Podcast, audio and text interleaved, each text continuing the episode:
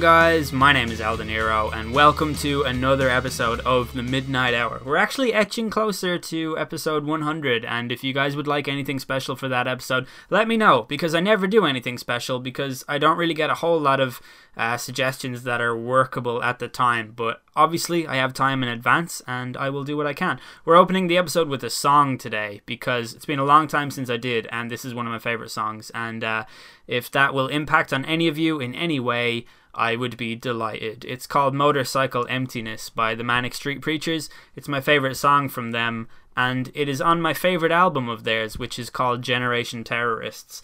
Uh, a lot of people will tell you the Holy Bible is a better album, and they're probably right, but I prefer Generation Terrorists just because it has a special place in my heart and it's mainly because of uh, of this song, Motorcycle Emptiness. So, anyways, Dr. John is back on the show today. We're going to discuss political correctness, which was suggested on our subreddit. If you want to go there and suggest a topic of your own, it will be linked in the description. Or if you can't click links, it's reddit.com slash midnight hour. If you want to buy a t-shirt, there will be a link in the description that says Society 6. Go there and you can buy some uh, some really cool midnight hour merch i think. Um, i own a lot of it myself and so do a lot of my friends because i bought it for them and made them wear it because you know it's promo. But um, anyway this is a uh, really meaty topic and plenty of points on which myself and dr john disagree which i think you guys will be interested in because there have been many calls for me to have a guest with whom i disagree. And uh, I don't know. I guess it says something about uh, the chemistry between me and John that you guys don't think we disagree on stuff, but there are plenty that we disagree on, and uh, that will come to uh, to light in this episode. I'm making it sound like we had a big fight. That doesn't happen. It's a civil discussion, and I really, really enjoyed it, and uh, I'm looking forward to more topics and more episodes along these lines. So if you guys are enjoying it, let me know. Uh, leave a comment. Like I don't, I'm not to like cry out for likes on this. It doesn't really matter. The midnight hour doesn't really grow by because of likes, uh, but rather comments and you know uh, word of mouth and stuff like that. So hey, if you enjoy it, leave a comment that says you enjoy it, and uh, if you're on SoundCloud, leave a repost or something to that effect. A little part of me dies every time I have to ask for stuff like that because you just feel terrible about yourself. anyway, um, we will get into the episode, and I hope you guys enjoy it.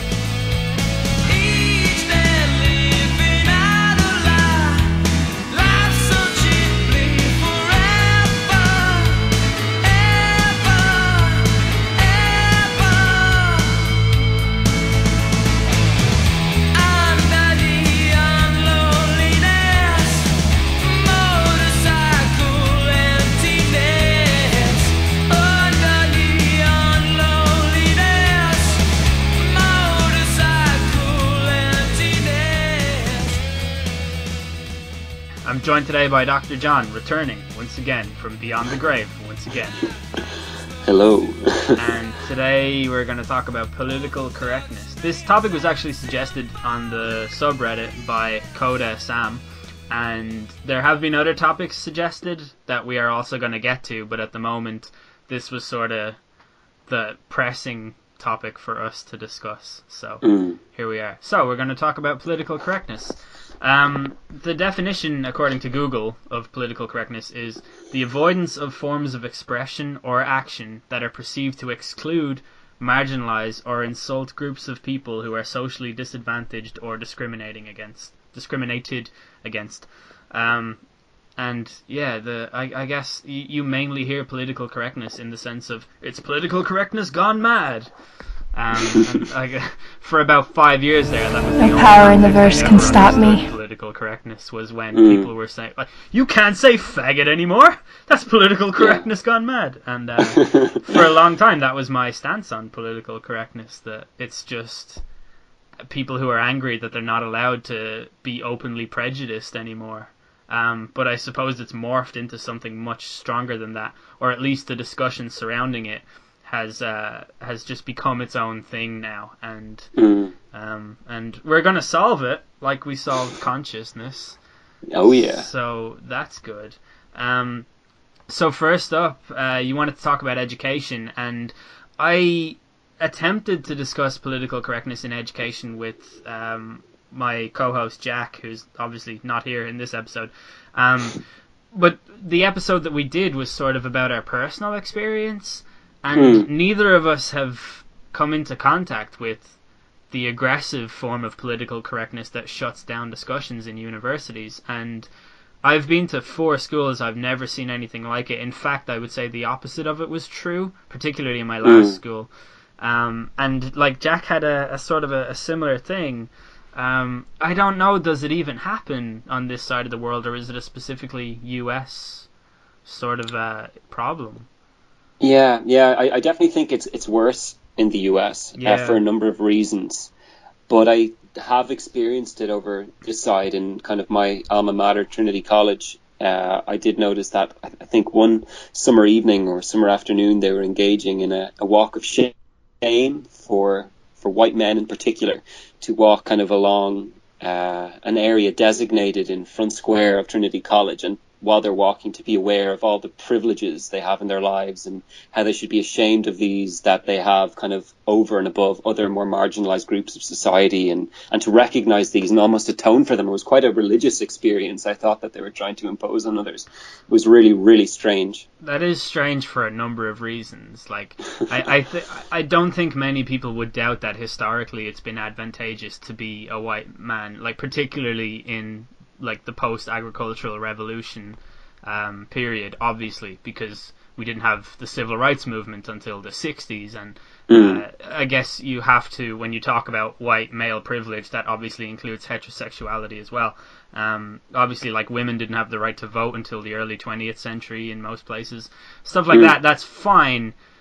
But I don't understand what an Irish white person has to feel privileged. about. Exactly. Um, particularly um, emphasizing the Irishness of that because Irish people themselves are a historically downtrodden people. Like, I I just don't understand how we are supposed to be bearing the brunt of what, like, say, a 1950s American white guy, or what what our perceived privilege of a 1950s American white guy is. You know, like, what are we doing by Yeah.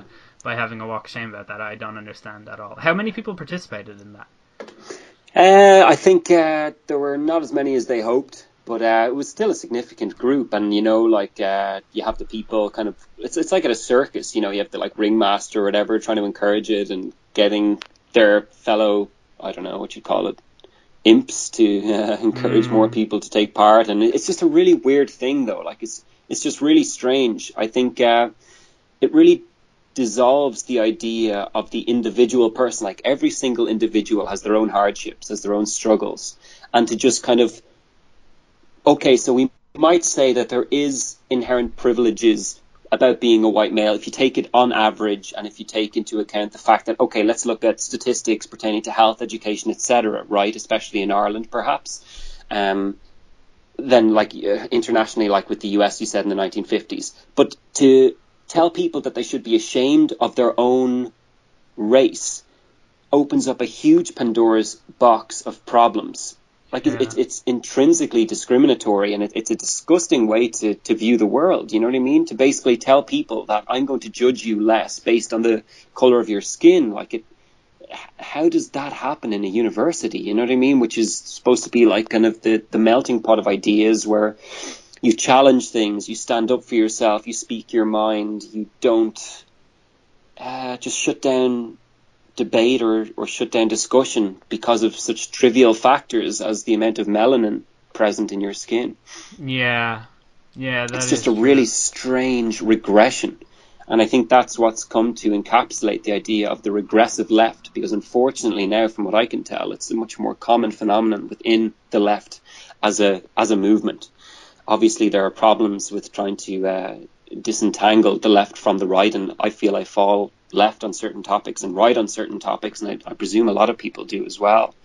I never understood sort of that kind of very fundamental level of identity politics where you're going to follow a particular person or politician like based uh, purely on where they place themselves on that Yeah. spectrum.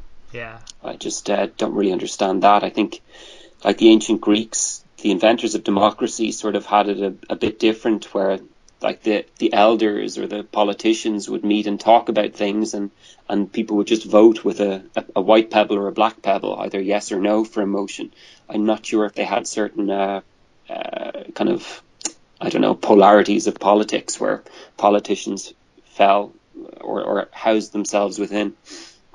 Yeah, uh, it's kind of just the topic of democracy itself. I suppose is a whole another thing that's been convoluted by. I mean, just the the international banking system and what that's developed into. Like that probably has a larger influence on democracy than like any other thing at the moment. Yeah. And I think just that being true has sort of um, failed to halt aggressive political correctness because it it wouldn't be financially advantageous for them to, to do so and, and like they don't feel the need to or, or something to that effect. Yeah, yeah. Sure. But that's a that's a whole nother discussion, I suppose. Exactly. Um, Yeah. can you talk about like uh, an instance of education in America being uh, halted or um, Yeah, you know, yeah, I think- infringed by uh, political correctness?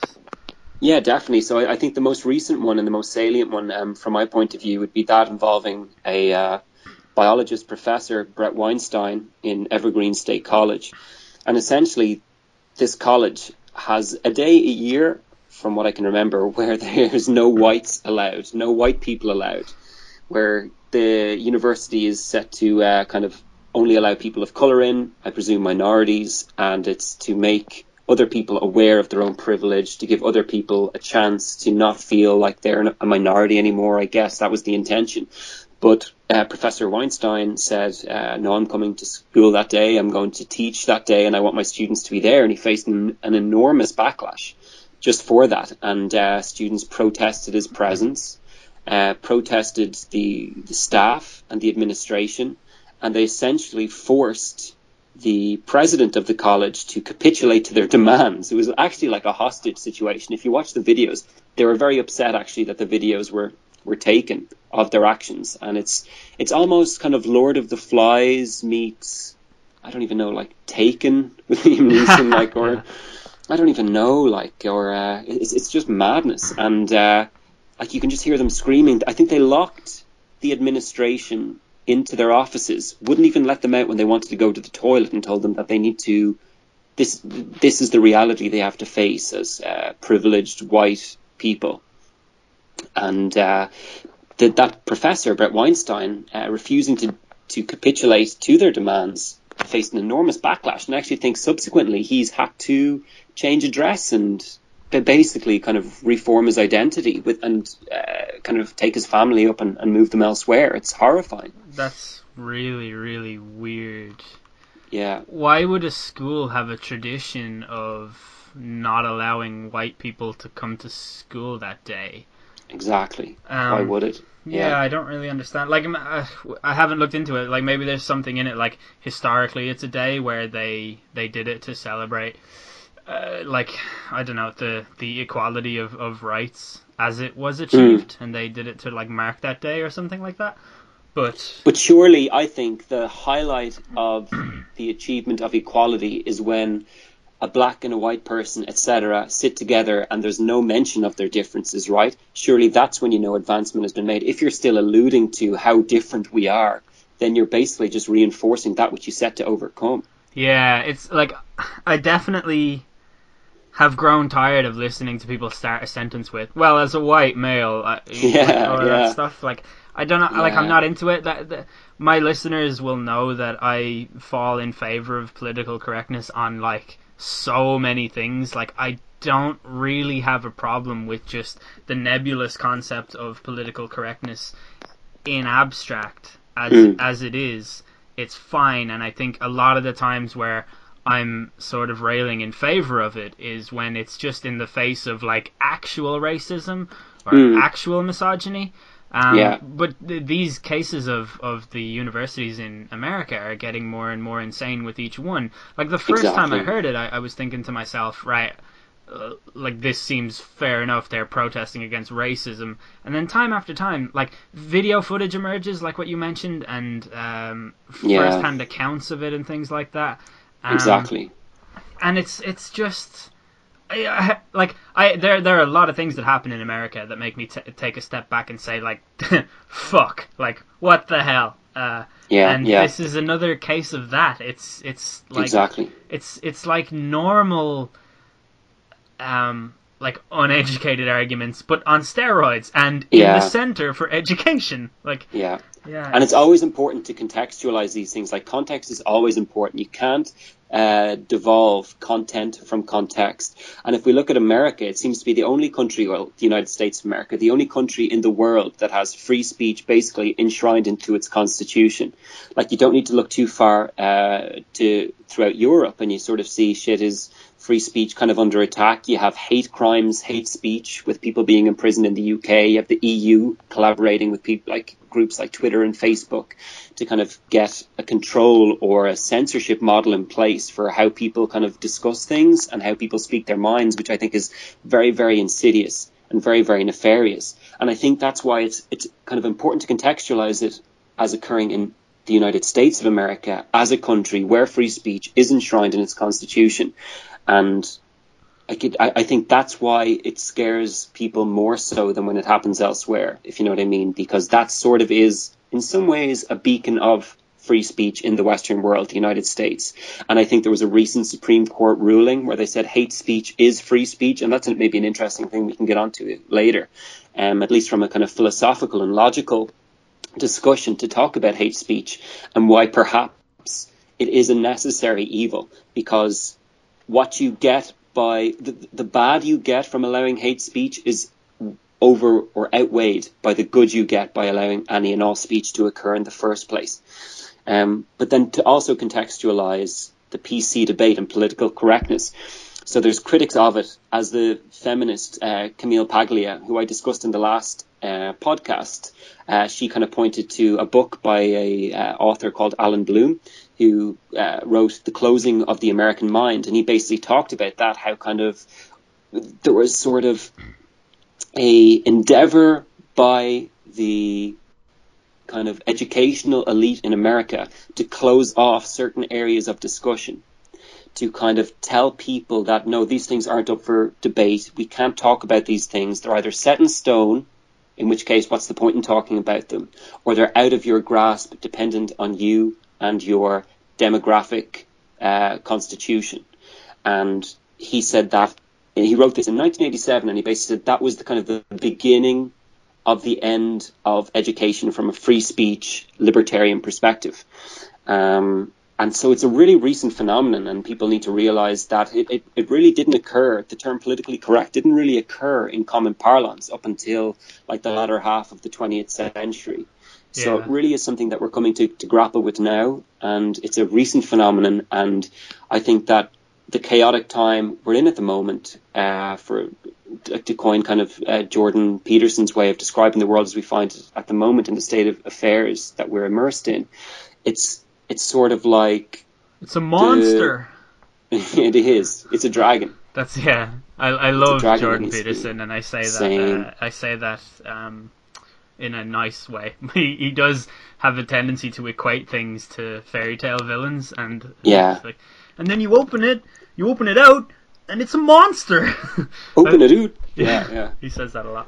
What a yeah, guy. I know he's amazing. Yeah. But um, yeah, so it's a really recent phenomenon. Uh, the United States is special because they actually have free speech enshrined in their constitution, and I don't see that going away anytime soon. From which I think, as a libertarian, in some ways, that's fantastic, and I think that it'll be great to have that, like, m- hugely influential uh, geopolitical area to contrast the evolution of the EU with the collaboration with Facebook and Twitter going on as to how far we deviate from them. Yeah. How much of a threat do you think that is? Well, I think it's always impossible to predict Yeah. how much of a threat something is until it occurs. But I definitely think we're seeing the ramifications of it already. Like with terms like Islamophobia, I think that is hugely detrimental to discussing the importance of jihadist uh, radical Islam. Even kind of Muslim reformers are coming out now and saying we need to do away with the term Islamophobia because it's it's a misnomer, it's an oxymoron. There's nothing irrational to be afraid of a set of beliefs and ideology where one can logically deduce evil acts and carry them out in the name of the creator of the of the heavens of the universe. It's not out of the question to follow to, to read the Quran, the Hadith, and the biography of Muhammad, the autobiography of Muhammad, and to basically follow ISIS's lifestyle. You know what I mean? Yeah. Like you, you, can logically defend that through kind of a very fundamental interpretation of it. Yeah, yeah, like so. Um, a, a thing that Sam Harris says a lot is that not all Muslims are going to blow themselves up in a crowd of people, but 98% of Muslims in majority Muslim countries think that homosexuals yeah. like homosexuality is a sin and that exactly like it's it's it's like an immoral choice and things like that and, exactly, um, and they think it should be illegal. And not only that, though, so not only do the majority of Muslims would never blow themselves up, but you can almost 100% correctly deduce that if somebody blows themselves up, they were Muslim.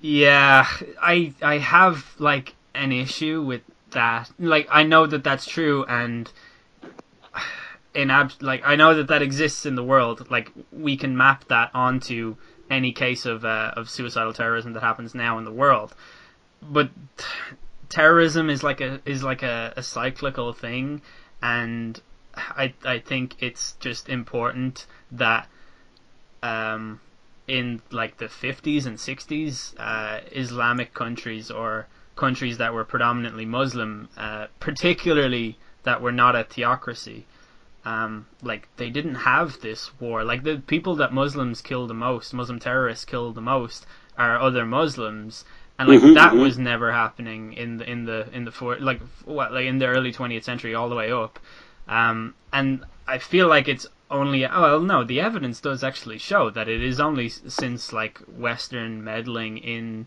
the geopolitical sphere of the middle east that that's when uh, like just the instability and, and what that creates what that results in ultimately is terrorism and i think as an irish white male but what i mean is as an irish person like that's in our history, and I can definitely map that onto the Middle East and make a case for it, you know, being true. However, I will concede that it is a lot easier to recruit people when you use the doctrine that essentially enables it.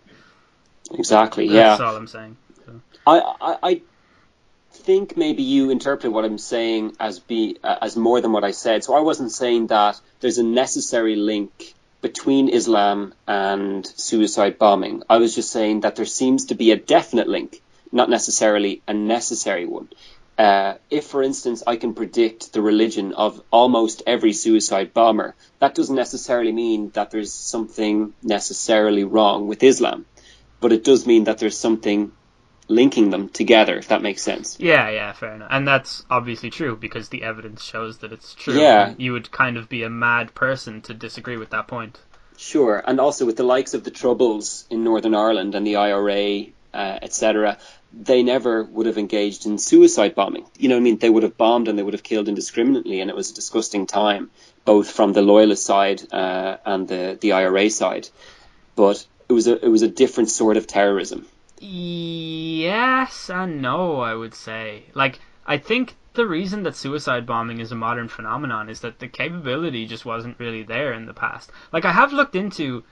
There was um, uh, a, a line of infantry from some army in in the in history that I, I really can't recall right now, and I only know because of Age of Empires 2 but um, a petard, like with those, remember the petards? You, you create them in the castle, and they have a big barrel over their shoulder, and they kamikaze themselves into buildings, and they cause damage, but they it costs them their own lives. So, Which civilization? Uh, any civilization, it's a default unit. Oh shit! Okay. Yeah, like, but but that's a thing that existed in real life in the past, and like not to mm-hmm. mention, obviously, uh, the Japanese kamikaze pilots, but even there are other instances of people not necessarily willing to blow themselves up for a cause, but willing to die for a cause. And I think once the technology becomes available that you can blow yourself up uh, while dying for the cause, like I, I think that that's pretty much an equal kind of thing. Like Gavrilo Princip and the Red Hand, who attempted to assassinate Franz Ferdinand for being a terrible band.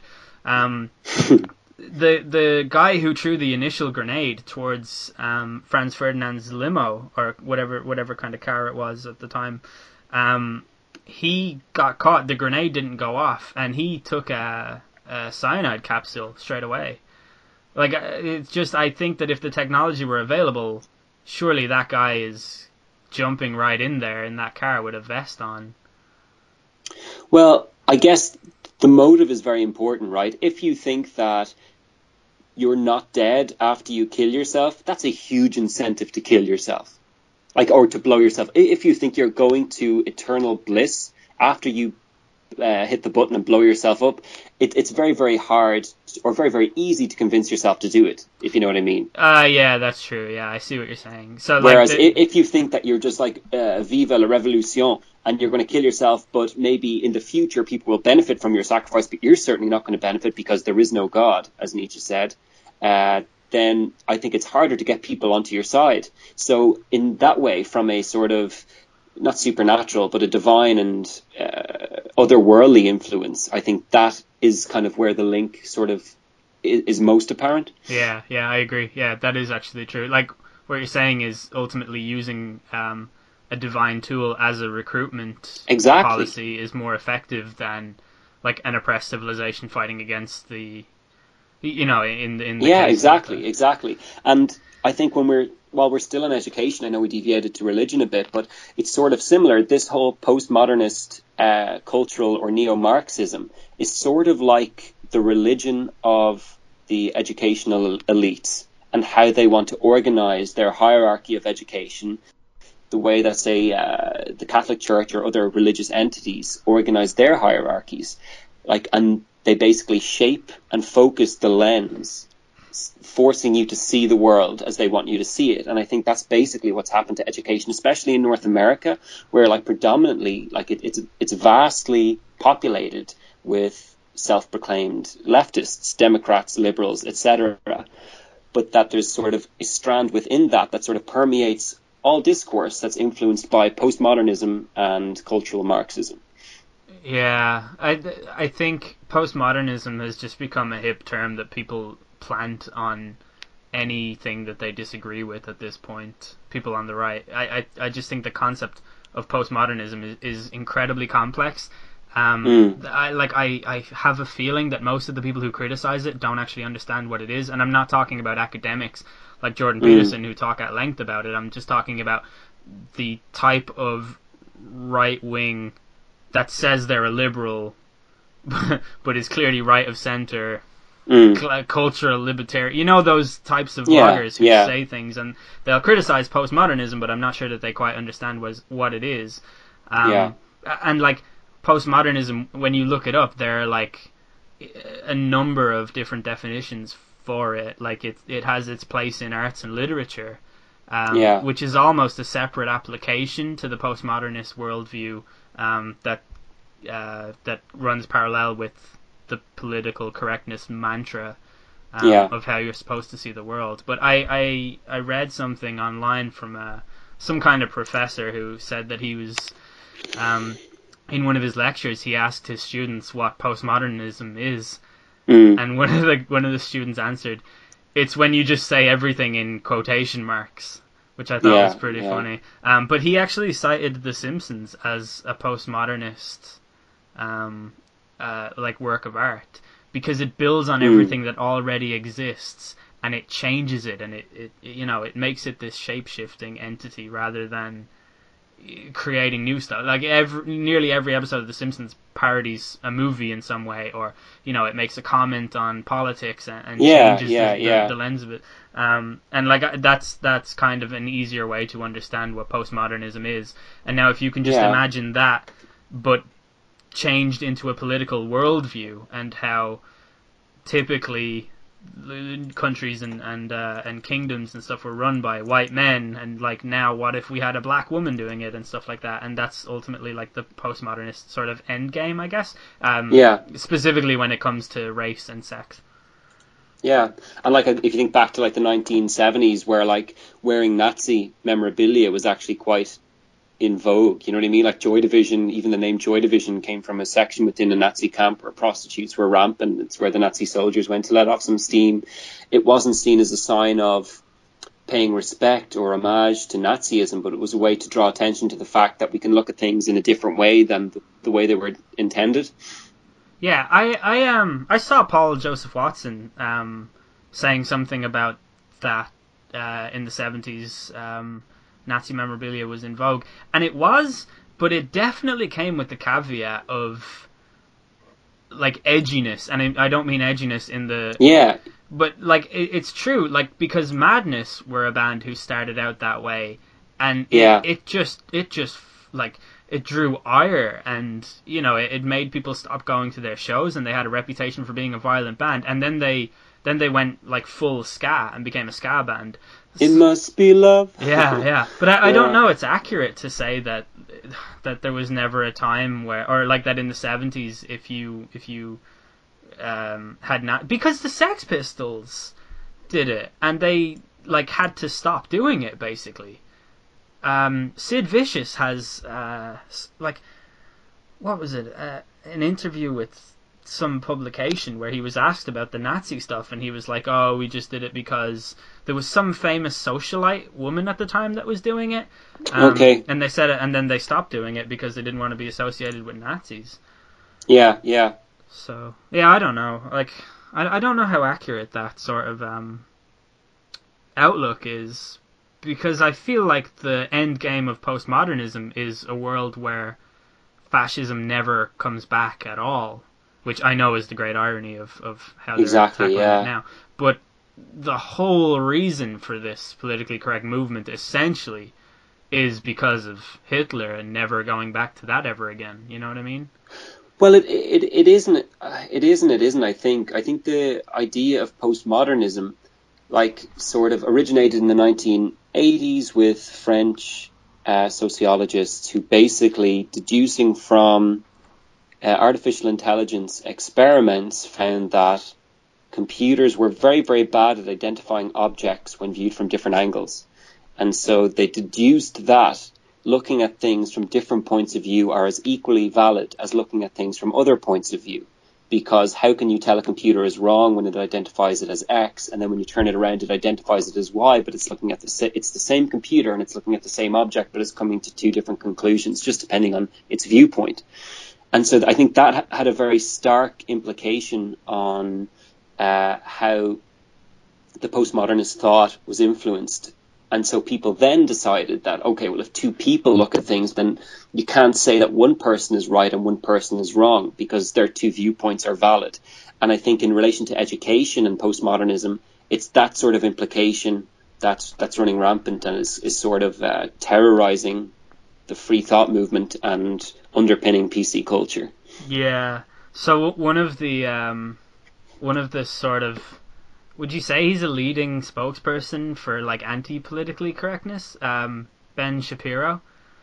I I think actually I think what's even better than that is he's like kind of a, a voice of reason despite political correctness as opposed to perhaps something that's uh, ac- actively going against political correctness. Yeah. If that makes sense. Yeah. His his mantra is facts don't care about your feelings.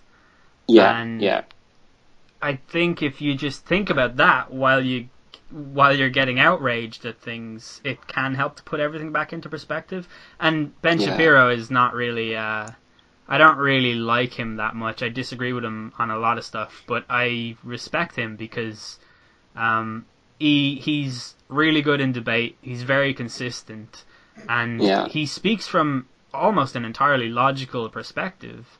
Um, Yeah, I, yeah. He is deeply religious and thinks that homosexuality is a sin, and I think that that's Does he, yeah? He does, yeah. I- Okay, It's, yeah. it, now it's not his reason for opposing gay marriage, but I do Yeah. suspect that someone who believes homosexuality to be a sin will latch on to any argument against homosexuality yeah, yeah. because they believe it to be a sin. So um, I don't know. That's not really. It's not really my place to say that. He makes arguments against gay marriage Mm. that are not within the scope of uh, a religious sort of lens. So Mm, like, fair mm. enough that, that you know he's allowed to do that. Um, but yeah, so I, I don't I don't know. Facts don't care about your feelings is a, is a pretty good way to approach uh, a lot of arguments. I think. Yeah, and just in in, in kind of uh, contemplating the impact of kind of sectioning off areas of discourse from being allowed to be interrogated or being allowed to be debated. Like there's there's an interesting hypothesis which I think we've touched on before, the Sapir-Whorf hypothesis, yeah. which uh, George Orwell utilized quite well in, in 1984. And basically, by removing uh, words from someone's vocabulary, you can, in some ways, remove the ideas associated with those words. And like in relation to your earlier question uh, as to like kind of what is going to be the the impact of this change or this focus of dialogue, I really don't think we can tell.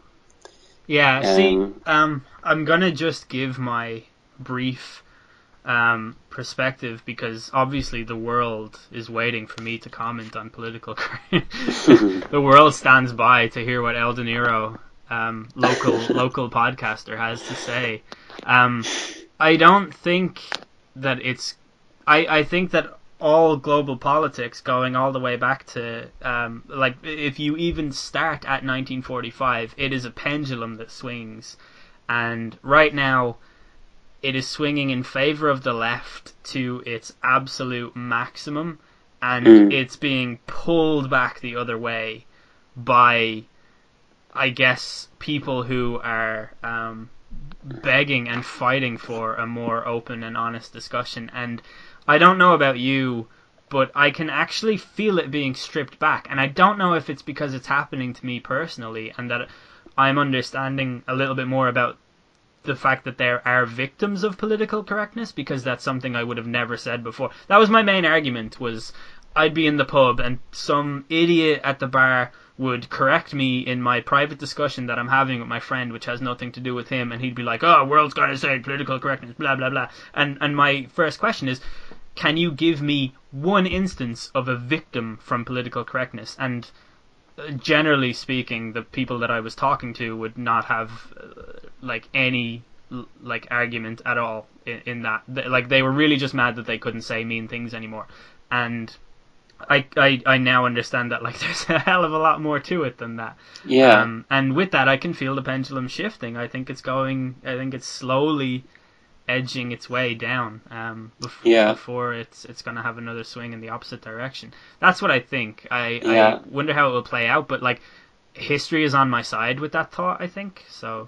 Yeah, and, and I think there's actually a duality to the force behind the pendulum swinging back the other way. I don't only think it's people pulling the pendulum back closer to the middle, but I honestly think that the left is in some ways combusting, spontaneously combusting under the weight of its own kind of irony, hypocrisy, and inconsistency. Yeah. I think the fact that like it's just an untenable position to hold. Uh, that okay, you can say things, you can't say things. You've a more you've more of a right to say this. I've less of a right, and like eventually that's just going to be set ablaze, and we're going to be left with the embers from which the phoenix of sort of a, a new world order, so to speak, is going to emerge. Uh, hopefully sooner rather than later. Alex Jones, is that you? Uh, no, I, I know what you mean. Even though it did sound Yeah. eerily uh, satanic. Well, like there are chemicals making the frogs gay, so maybe they got to me too. I I don't know. Yeah, That's true. Yeah. No, poor Alex true. Jones. Yeah. But um, like uh, okay, so in relation to your uh, kind of allusion to victims of PC, I would say in each and every person there is the idea and the propensity to speak one's mind, and I think any attack on that is not only an attack on identity, but it's an attack on freedom. So while perhaps they won't be able to kind of, or they weren't perhaps in your experience able to point out, okay, this victim, that victim, the other victim of political correctness, I do feel that people love to speak their mind and people definitely see that as part of their identity and any semblance portrayed in the media or elsewhere of that being curbed does feel like an attack on your personal character. So I'd say nearly that PC culture and with its sort of the censorship of how we can talk and what we can talk about is sort of an attack on each and every person who views themselves as an independent, uh, free thinking person. Sure. Yeah. Mm. Um, I definitely agree with that. Um, are, are we gonna talk about the the figures in the current fight against political correctness? Yeah, I guess like kind of we we've alluded to some of of them and some of their issues. I think one thing we didn't talk about with relation to education, and it would be kind of a good segue to introduce one of the important figures, at least uh, from my point of view, in the kind of anti-PC culture, pro freedom of speech debate, is Milo Yiannopoulos, a speaker I have a lot of respect for. I think he's great and crazy at the same time. Yeah. I was lucky enough to see him live actually in uh, a university in Dublin, and it was incredible. And the reception he got was was fantastic and amazing. But basically, he has been deplatformed in numerous colleges in the US, and I think none stand out in my mind more clearly and strongly than UC Berkeley, which basically resulted in the most fascist teardown of a public speaking event Yeah. uh, like that, than I can remember, and it basically ended up in a like a Starbucks being looted, smashed to bits, fires being lit, like cars being destroyed, uh, just like vandalism beyond belief, all in the name of non-fascism. Like the irony is just off the chart. yeah. So I have a lot of things to say about Milo. Um, Brilliant. we've discussed him before, but Yeah. um, I think if you want to dis- like if you want to like two adults discuss Milo Yiannopoulos, um, I'm definitely down for that. Um, I, Yeah, yeah. I, I think he is just a clown, and uh, I, I don't even I, I don't think there's anything sincere about him. I I think he's just railing against whatever the thing that's going to give him the most attention is, and I, I don't know. I I um I will say this about Milo Yiannopoulos. I I I kind of think he's like I I, like, I, I don't have a, a good opinion of him at all. Um, but if he were speaking somewhere that was within walking distance of me, that it would not be out of my way to go and see him, I would go and see him and listen to what he has to say, and then I would be more equipped to debunk him or offer a rebuttal to what he's saying and why it's so Hmm. bad. And I don't really understand why other people don't think that way. And I, I definitely just I don't understand the burning your university to the ground. I know. It's Like it's it's cosmic irony. yeah It's no it, it cosmic irony. it it absolutely is like it is a pure example of irony but it's it's really baffling to me as someone who like i've said like i lean with political correctness a lot of the time and i'm definitely anti milo but god if you hate him that much like surely you either ignore it or else you go and and like observe it and then you craft your argument against it those are your two options That's- Yeah, i don't yeah, know if yeah. that's like I don't know if I just have a, a a pathological propensity to criticize or to analyze or to critically analyze, but just the I I I I've never had that. You know, if I'm watching a TV show and I'm complaining about it, right? Like that's uh, kind of a um what like a satisfying thing to complain about a thing Mm. that you don't like. Uh, what they're doing is the equivalent of like throwing the monitor out the window while they're watching Yeah. a TV show. It's it's like it's destroying something that's yours to avoid something that you don't like. I don't get it. Yeah, yeah. But And it, it- it's just so bizarre the uh, the idea that okay, everyone's opinion matters. You need to listen. Like, you know what I mean? Like, kind of what we talked about earlier with the postmodernist movement, and every viewpoint is unique and special in its own way. Yet this person's viewpoint, we have to destroy at all costs because reasons. I I um obviously it isn't Milo's fault, but he does do this on purpose to gain notoriety. Um, the language he chooses to use and just the verbs that he associates with things he disagrees with. It's where Jordan Peterson will like really in a really articulate way sort of describe like you know even bring in like we mentioned earlier he'll he'll call something a monster or he'll bring in like a fantasy villain things like that Yeah, Milo yeah. doesn't do that. He uses crass words and bold words, and um, his entire point about everything is like, I don't care how outraged you are. Look how obscene I'm being about a thing, and you can't even argue against me because you know that I'm right about this thing.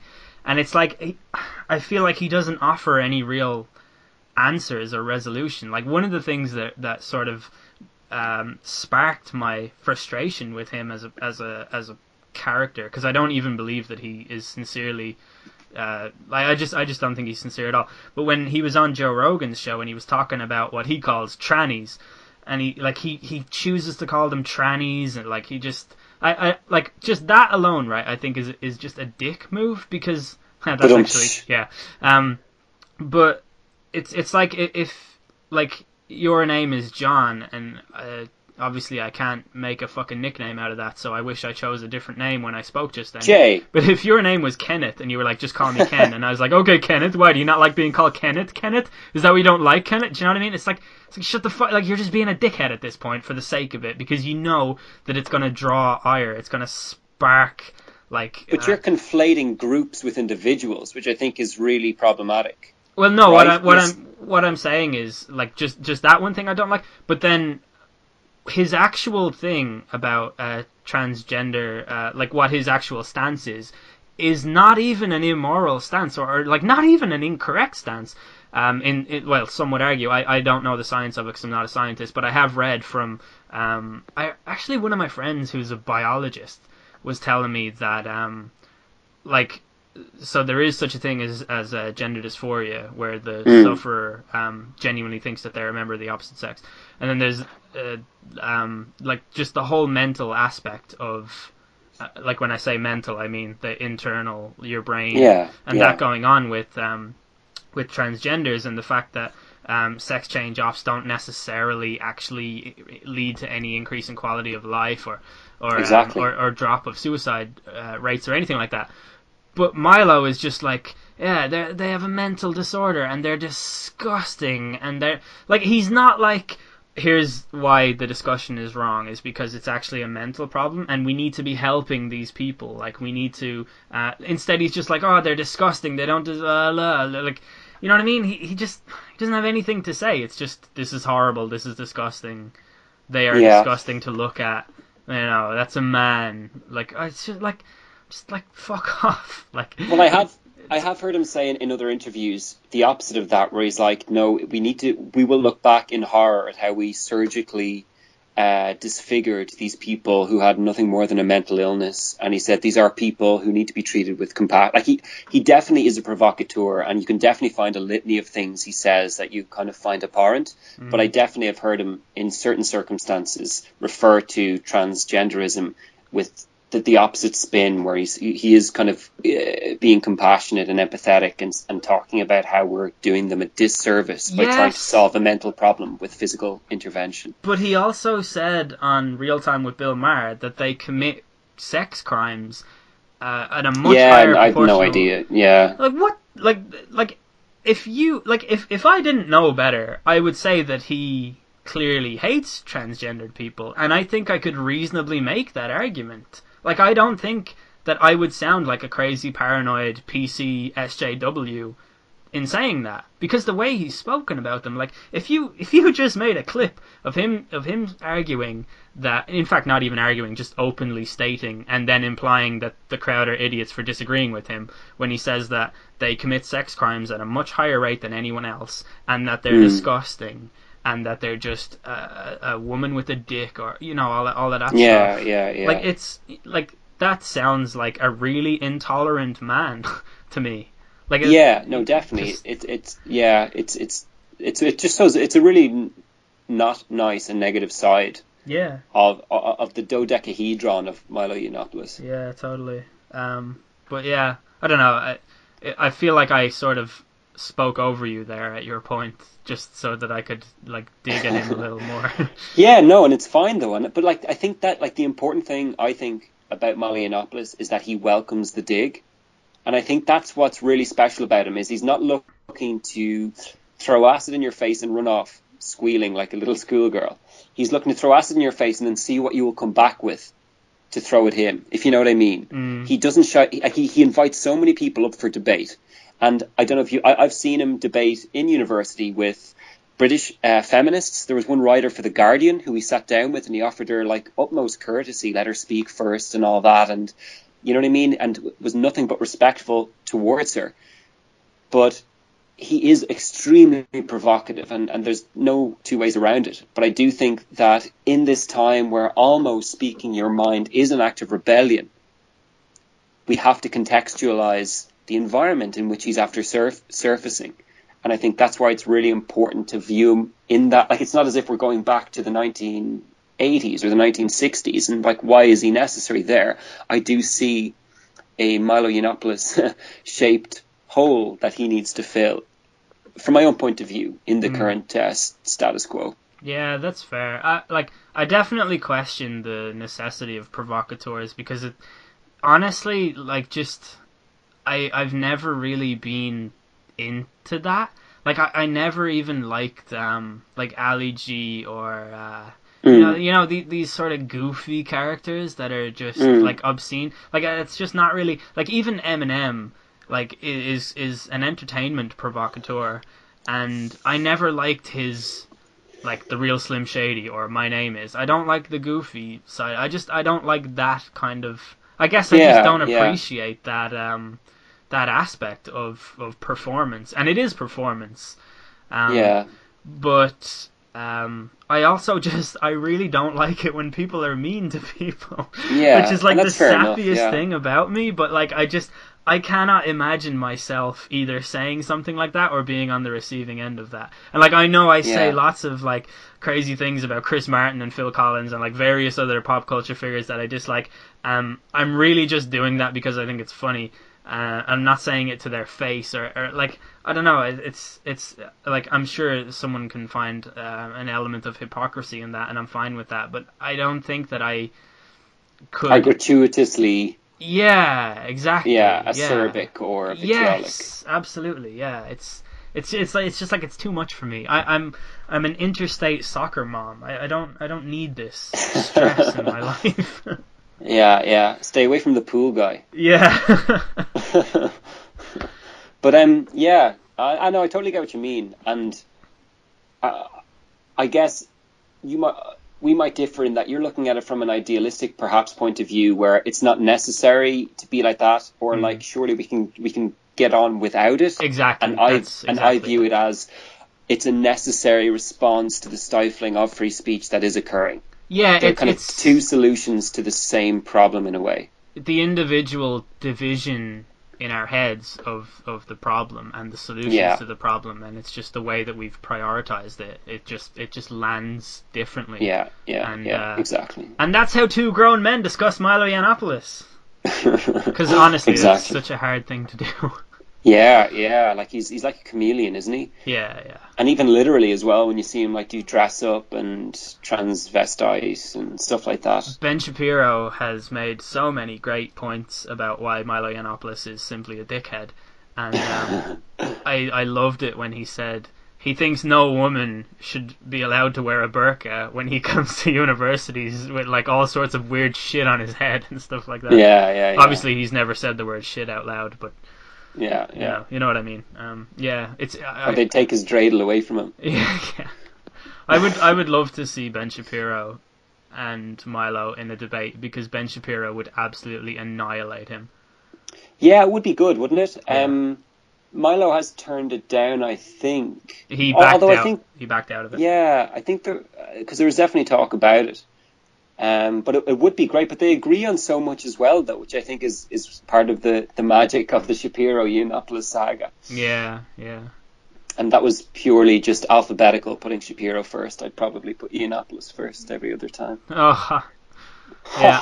I would too. In a which one would I hit in the head with a hammer relentlessly until I get tired? Or so If it was a, a dildo shaped hammer, we'd probably be happy enough with it. probably. Yeah. Did I just do a homophobia? yeah, yeah. Um, so yeah, like I guess then, like with with Ben Shapiro, as you say, like he's he is sort of the uh, anti PC, but insofar as he just basically reinforces what he says with, I don't care what you feel or how you feel about this. This is a fact, and he still goes on to his point. Mm. Like, which basically the only differentiating factor from that is his points would have been fine in the 80s, and he just wouldn't needed to wouldn't have needed to underline them with facts don't care about feelings before continuing on, if that makes sense. yeah. That's why I don't think he's like an anti-PC as much as Milo is in essence, because he's not merely a provocateur. He does provoke, but he provokes in a way that is kind of more of a uh, a reasoned argument sort of way. Yeah, yeah. He doesn't look for reasons to provoke. It like from his point of view, his facts provoke because your feelings are hurt. Exactly. Yeah, that's a, a really good summary too. That's exactly what it's like. Yeah. And then, like, kind of, I think some other important figures are like the likes of Jordan Peterson, who, we, who we've alluded to. And it's almost kind of a nice time to talk about him because he basically came into public perception with the transgender pronoun uh, controversy, Yeah. where transgender students were trying to force him to refer to them how they wanted to. And he was like, you can't force people, like, you can't force words on people. Um, he said language is much more complex and, and much more dynamic and much more natural than that. Like, things take time to develop.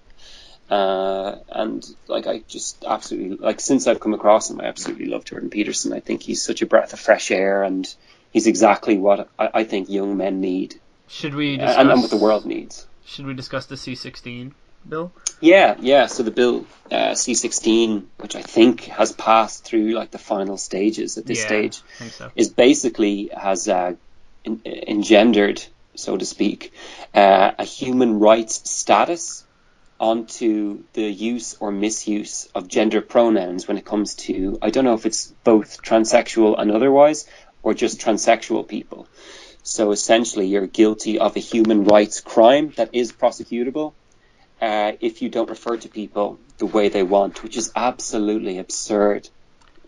And I there are think. 78 pronouns or something to that. I think it might actually. and it'll only increase Mm. because why why shouldn't it increase every single person not only will demand their own pronoun like you could envisage but one for every second of their existence when they capriciously and flippantly change change mind. You know what i mean? Change their minds. Yeah, so what that means um, to the listeners, like where you say like her basket, his uh, wallet, whatever, um, the pronoun is the his and her part, and what they want to do, Yeah. what they're doing is they're creating. Uh, I, I think the number is seventy eight. If it's some Yeah, ludicrously high number like that, that includes like Zier, Zier basket. Uh, Yeah. and like all that. Rouget or all these weird ones Yeah, so they're all just. Uh, I don't know where they've come from, but I, well, I guess what happened was they took suggestions and they agree. I have no idea. yeah So, so essentially yeah they're the forcing people to use these, the, the, and it will be Exactly. punishable by you know not not by the judiciary yes exactly. Um, which is crazy because it's how can I know how to refer to someone other than how I see them? Yeah, You know what I mean? And also the utility of gender pronouns. So essentially, it's not just kind of uh, he, her, but basically any word that you replace someone's name with that also de- designates their gender. So it could be he, she, him, her, hers, his, uh, etc. yeah. Anything that essentially captures gender and also designates who you were you were talking to. Um, but, but but but the bad point it's not it's not even as if it's a recommendation or it's a guide to how you can help these people if they if you so want and they so want. It's like you need to use these words. We're going to force you to use them, and if you don't, then you will be punished. yeah. It's so Orwellian. Oh my um my homeboy Sam Harris, and I'm Mm. definitely the only person that's ever referred to him as a homeboy. Um, he made a good analogy about it, and it was that you can tell me not to litter, and you can make that a crime, and I won't throw my paper on the ground. But you can't Mm. force me to pick up every single piece of paper I see, in you know for the rest of my life and put it in the bin. And uh, Yeah, that's yeah. pretty much what it is. It's like if it's like the Ken Kenneth thing. If someone asks me to call them Ken, that's what I'm gonna call them because I'm not a yeah, dickhead. yeah, Um, but I can't presuppose exactly. What's the like. It it is really, and it's Canada too, and uh, I know. But there's a regressivism that's just in the West that's just so like ubiquitous. I just I, I don't know where it's come from. I'm gonna say this though. I fucking guarantee you that no one will go to jail as a result of this bill. There's two things I want to say about that. First is you can't necessarily know, and I'll agree with you. It, it, it could be quite unlikely. Yeah. But the second is is that legal systems are all about precedents, right? Yeah. So we're going to set this, and once it's in law, a precedent has been set, and when that happens, it's very, very easy to bit by bit chip away at people's liberties and allow something else that's largely similar, but a slightly bit more sort of uh, kind of captures or removes people's liberties that bit more.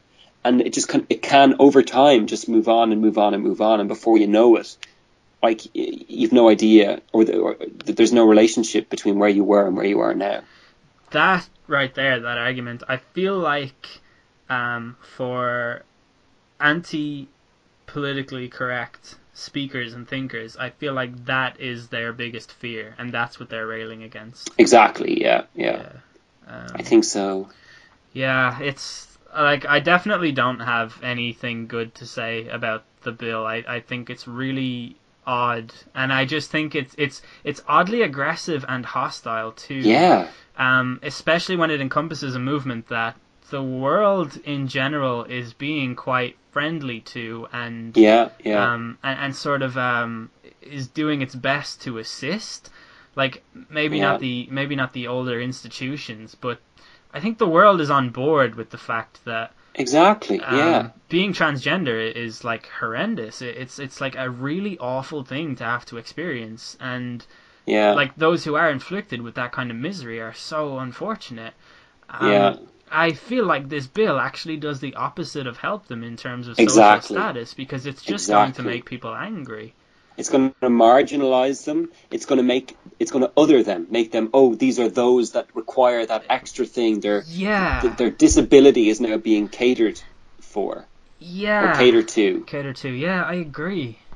Um, and, And, I, I uh, think that's like- a significant point, though, because that I think that that's how the average, like, I think I think that's how the average armchair critic of political correctness will observe that bill. Yeah, yeah, and not only that though, but but like I remember during the Canadian Senate hearing, of which Jordan Peterson was there, they were talking about oh, it's a it's an issue of respect, an issue of respect, but you can't force someone to respect you. hmm Yeah. And I think Jordan Peterson is like like forced respect is no respect at all. You know what I mean? In fact, like you could easily imagine it would have the opposite effect. If you're forced to be nice to someone, that's dictatorship. That's fascism. Yeah. That's that's the opposite of respect. So I, it's just really, really strange that it's happening at all. Yeah, I, th- I like, I don't know how like, I mean, my worldview and the way things were, like, just be nice to people, have manners. Like, if they ask you to call them Ken instead of Kenneth, like, do it. Like, don't be a dickhead to people. Like, yeah, that should be the basis for a law that is in its nature a kind of an egalitarian force for um, not not necessarily even social change, but sort of social restraint. Um, and not only that, but the people who came up with this legislation, they weren't elected on behalf of the transgender community. yeah, right. Like it, it's like uh, Jordan Peterson was saying, he's had so many letters, emails, etc., uh, correspondences from the transgender community saying that this is the opposite of what we want. We want to just get on with our lives, Yeah. uh, assimilate into society, and be, be, become just regular, normal citizens. And this has done everything to marginalize us even further at a time when.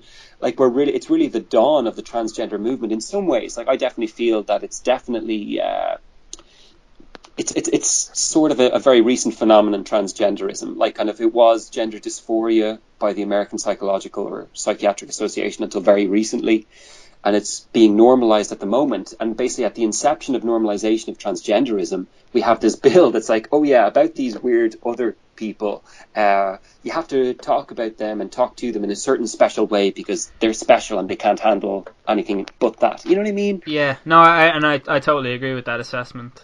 Like I- it's so so marginalizing. Yeah, it's it's um yeah, it's over the top. Uh, like I, I I do feel like it it demeans like Exactly. Yeah But marginalize, marginalization is the modus operandi of the regressive left. It's sort of how can we chop people up into smaller and smaller bits based on qualities that they're not even in control of, and how can we magnify them beyond recognition? How how big of a problem do you think that is in the world? Like aside from the C16 bill. I think it's a huge problem. I think in the US it's an enormous problem. I think that the left loves to highlight the fact that it was X person who was killed, X person who did the killing, etc., etc. Uh, this person got into Harvard, this person didn't get into Harvard, and I think the focus on differences as opposed to uh, just the fact that they're normal people, I think is, is really bad and really detrimental to any form of collectivism, not in a sort of Eastern uh, sense, but in, just in the terms of homogenous society and mm. coming together. Yeah, I'm with you there. I I think like it, do you know what Harvard's uh, acceptance um, ratio is? It's it's like they accept like one in every fifteen thousand applicants or something like that. Wow. So wow. The, the, I, I I may have completely made that figure up, right? Um, but hypothetically, let's even say it is that. It, it doesn't matter if someone got rejected from Harvard. Like exactly, it doesn't tell you anything. Yeah, it, like right, the person that you want to get in for whatever basis, someone else with a better like uh, profile than that has been rejected from Harvard. But I will say exactly. this in fa- in favor of those people. Um, I don't know, was it the Sony email hack or was it one of the other? Was it a WikiLeaks um, uh, uh, like dump? But mm. it has been shown in those. Uh, oh man, I wish I could remember. I feel like it was Sony, and it was like one of the CEOs in America appeared to have a a gentleman's agreement uh, with one of the deans or, or somebody in someone in admissions in Harvard that his daughter was going to Harvard. Mm. Um, and the way he was talking about it, it appeared as though it were a bribe. So, oh, I don't doubt it. Definitely. And, and I, I'll say this too. I believe that it is possible, and it may be a sort of a, a fleeting or a, a, a, loose connection, but I think it's possible to equate that with white privilege too um, to some degree because it's likely that if you're that level, that high of a level in Sony, it would have happened during like it it would be built on the success that was forged for you by a less open um, like civil society or, or a, a, society less open to civil rights at the time. But that's uh, like I said that's a very loose connection that's fleeting. But I mean in the mind of uh, in the mind of someone who complains about this type of thing that's exactly what it is, and that's how it's. But I, I disagree with that, and for the prime example of the Asian American community, uh-huh, yeah, which fair. are extraordinarily overrepresented in higher education and higher paying jobs. Yeah, this I, I know I was saying this last time, but the whole concept of white privilege and and uh, the way that the police are killing black people and uh, the mm-hmm. everything is against black people. This is not actually about skin color anymore. It's about mm. um, it's about your economic class. Exactly. I think it all comes down to money. It does. Uh, like, and I'm not saying that it wasn't ever about racism, but now sure, it's about yeah. class. Um, the, yeah. the the black people that go to jail um, like you know, quote because they're black end quote. It's actually because they're poor and proportionally impoverished whites go to prison at the same rates. And it's because yeah. the system is actually set up to favor those with money, right? Because you can afford better attorneys, you can create better cases, you can all, all of these things, and, uh, sure. and that's pretty much what it is. So yeah. Um, and yeah. also, I was going to say, in, in addition to kind of Harvard as an institution, apparently Harvard Business School allows certain businesses to pay professors kind of bursary amounts where they won't talk about controversies pertaining to those companies and they'll also only allude to uh, articles, etc., or publications highlighting the, the good points about those companies. It's really? so ridiculous. that, that is... is actually allowed and it's well documented that Harvard Business School professors get payoffs by companies to bolster their reputation. That is unreal. I know, isn't That's it? Disgusting, yeah. Like, it really does come down to money, like in, in so many different uh, dimensions. Yeah, it does. Um, do you want to talk about Justine Sacco? Yeah, cool. So, um, in relation to basically what you were saying about kind of the the, the pub earlier and who's been affected by political correctness. I think Justine Sacco gives a really prime example as to how your life can be destroyed um, through the medium of political correctness, basically virtually overnight. So Justine Sacco, I think she worked for a marketing company. Is that right? Yeah, she did. And she was traveling to South Africa, and she basically tweeted something to the uh, basically stating, "Oh, going to South Africa. I hope I don't get AIDS." So there's two things going on there. Th- then, all, then she said, "Just kidding, I'm white." Lol. Ah, okay. Yeah. Yeah. so that's uh, another dimension to the problem. If, Uh, if anything, I think that that's actually a good defense for her because she's making a joke about the concept. Exactly, of, yeah, like, yeah, I mean? yeah. It's it's a Um, terrible joke, but yeah. Yeah, yeah. So, like, obviously, South Africa has a hugely high percentage, a huge high percentage of AIDS. Uh, it's it's almost epidemic, and uh, but because she made this public, and because like PC warriors or whatever or SJWs got hold of it, they essentially, by the time she arrived in South Africa, the hotel she had a reservation in was no longer catering to keep her reservation valid and to, to hold her there. And, and, and essentially, she lost her job and, and her whole life was basically ruined over that one tweet, which is outrageous. Um, I actually don't think that this is the result of political correctness. Uh, which might sound like a stupid thing to say because I know obviously political correctness is at the root of the outrage because why would you be offended by it if it, it were Mm. not some desire to be politically correct? However, um, on an analysis of the tweets that she received in response, um, Jon Ronson, who I've bigged up lots of times on the podcast, um, found that most of the hateful things that were said against her were like fucking bitch i hope she gets raped. This stupid cunt has you know like stuff like that Mm, right? mm. those are not politically correct things to say.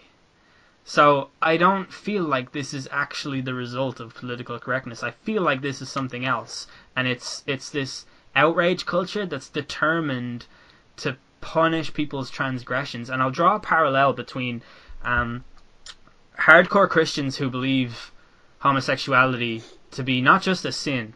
It's fair enough if you are a Christian and your ideology means that you think homosexuality is a sin, but you, you think it in in um, in context to the rest of the Bible, right? So it's not the number one thing that's wrong with the world. Whereas you you'll find so many Christians who say that homosexuality is the worst thing. It's terrible. We need to we need to get rid of this. This is a pressing issue of our day.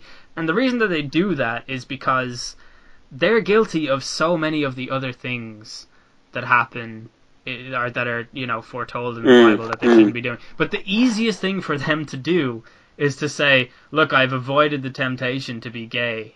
I am a I am a good Christian." That Yeah. and I think just the desire to go, "This stupid cunt has done this thing," is like. I I don't know if it's like I'm not allowed to make jokes like this anymore, so I'm going to punish someone that does. I don't know what the mindset behind it is, but I do suspect it's something it's something similar to the Christian that thinks that you know avoiding the temptation of homosexuality is, Yeah. is their ultimate um, and and uh, like it's just it cannot be political it literally cannot be political correctness if the main responses the main treads of hatred are like laced with you know misogyny and rape wishing or you know you know like that's It could. I, I, I think it could be the reflection of an evolved form of political correctness that you could say is embodied in the term "punch a Nazi." It's okay to punch a Nazi, right? These people are are putatively the most kind of altruistic and inclusive and uh, benign people as they probably uh, proclaim themselves, but they say that violence is okay if it's against fascists, and you're a fascist if you disagree with me, so therefore it's okay. Do you know what I mean? Yeah, that's a fair point too. Yeah, I hadn't Like, really, uh, I hadn't really thought of it that way. Like the, the SJWs have gone from, oh, uh, we're going to call you everything under the sun because you disagree with us, to oh, now we can use force. Like I don't know if you heard about there was some uh, was it a Republican march or something like that planned in the U.S.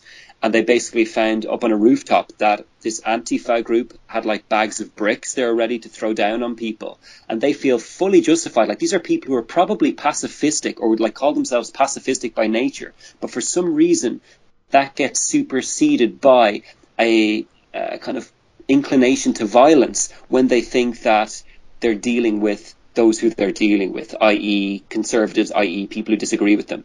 Those guys so are with the- fucking idiots. I fucking Exactly. hate them. Every single video clip I see of them, they're they're fucking like, oh, they're the worst type of people, and they're so pleased with themselves. I know, but in relation to the Justine Sacco episode, you could say that the vitriolic hate tweets she received was like kind of a prologue to the progression to violence that the ultra left has started to demonstrate. That's true, and, and that is like a I actually really like that, um, like that sort of analysis. Um, I, I do have like a I don't. I, I guess. I guess it's a bias towards political correctness, and like that I that I can't mm. seem to shake. Like it definitely Mm, exists mm. within me, and I feel it, and I feel the urge to to um to just create a stronger argument here. Um, but I can't find the words because Jon Ronson explained it so much better than I did, and um, Mm. I'm gonna have to literally read the book again or read, read that chapter again. Yeah, yeah. But again, though, we have to remember that what we're looking at now with the regressive left wasn't what he was looking at when he wrote that book, right? It, things have changed. Like we have kind of instances now where, like, there's even allusions to, oh well, it's it's okay to punch. It's like we had that. Uh, what was it? Was it a senator who was shot at the baseball game? Yeah. like violence is, is now being seen as oh well sure it's the only uh, means necessary we have to take down this fascist Nazi uh, dictatorship you know what I mean like things have escalated I think beyond merely just words versus words Um, It's should, frightening. Should we talk a little bit about um, how the right gets like the right's form of political correctness that they have on their side?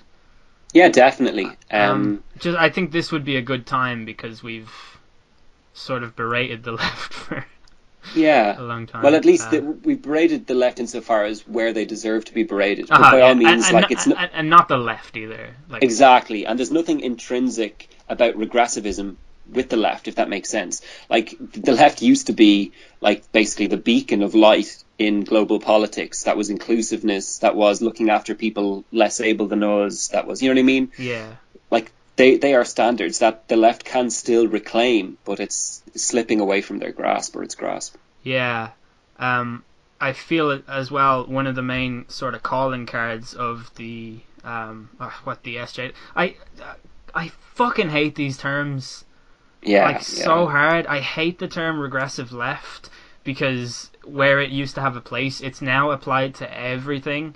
Like Yeah, not by you, obviously, because you've only specifically spoken about actual acts of regression. No, but I know what you mean. But yeah, like w- like you know Bill O'Reilly or someone like that when they say regressive left, like they they they just mean a liberal who has a different opinion to me. Like yeah, uh, yeah. and, and that's and, um, and, and that I, I think that's the, exactly what people mean when they talk about conservative correctness. Like that shuts down speech.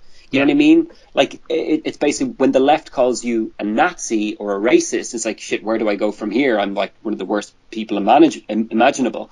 Bill O'Reilly will come and say, "Yeah, but you're a regressive left. Like you know what I mean? Your head's in the sand. Blah blah blah." And mm. like, where do you come back from there? So like, it's definitely occurs on both ends of the spectrum, and I think like there, there was one instance where the Dixie Chicks came out and kind of basically just criticized the Iraq War, which definitely there's grounds to.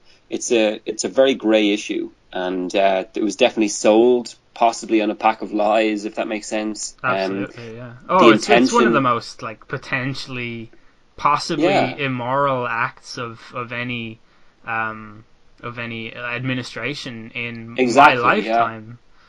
but but it's made more complicated as well by the sort of ancillary target of the Iraq War being like uh, tear down Saddam Hussein. Okay, is number one. B try to build a democracy. C try to build up the Iraqi army. You know what I mean? And then obviously you have like the ulterior motives of oil, etc. Yeah, which So, mem- like, remember um, remember our 9/11 episode where I I said the figures that um, Mm. that Dick Cheney earned as a Mm. result of that war and the Mm. uh, and how his his oil company got first dibs on all the like yeah, like like fuck off.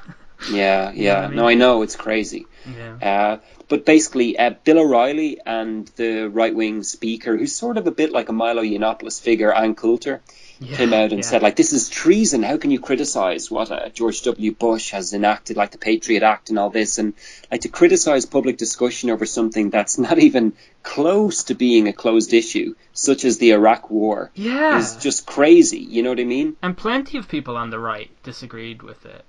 yeah Like it And- should it yeah. should be said that the Dixie Chicks were like were are they dead? They're probably still alive, aren't they? I don't know. Um, but their I'm not sure. audience would have been like what you would think of as a stereotypical Republican, right? Yeah, yeah.